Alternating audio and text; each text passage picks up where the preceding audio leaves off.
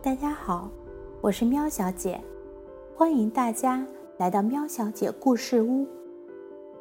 你知道中国有一只神奇的猴子吗？对，它就是孙悟空。今天喵小姐要讲的故事是《西游记》系列之《石猴出世》。传说东胜神州里有一片汪洋大海。临近海边有一个敖来国，敖来国里有一座风景秀丽的花果山，山上有各种奇花异草。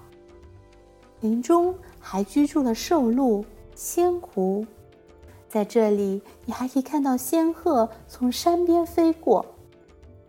在花果山的山顶上有一块巨大的灵石，它吸收日月精华。孕育着一个生命。这一天，山崩地裂，山顶上的那块灵石裂开了，从里面跳出了一只石猴。这就是我们故事的主人公孙悟空。这天，石猴在树上荡秋千时，看到不远处有一只被野狼追赶的小猴子正在朝他飞奔而来。石猴立刻跳到野狼前，把野狼引到一处临海的悬崖边，假装跳进海里。但实际上，他紧紧地趴在崖边，而野狼一不注意，扑通一声掉进了海里，淹死了。小猴子拍着手说：“猴子哥哥，猴子哥哥，你太厉害了！跟我去参加猴王比赛吧。”他们来到一个瀑布前，一只老猴子说：“谁有本事钻进瀑布里，我们就拜他为王。”石猴高声叫道：“我去跳！”只见他一个纵身跳进了瀑布中。瀑布里的景色像是一个世外桃源，有五颜六色的花草和硕果累累的果树。石猴走过一座铁桥，看到一块石碑上刻着“花果山水帘洞”。这真是一个好地方。石猴一边心想着，一边满心欢喜的跳出了瀑布。纵猴见石猴出来了，纷纷问他里面的情况。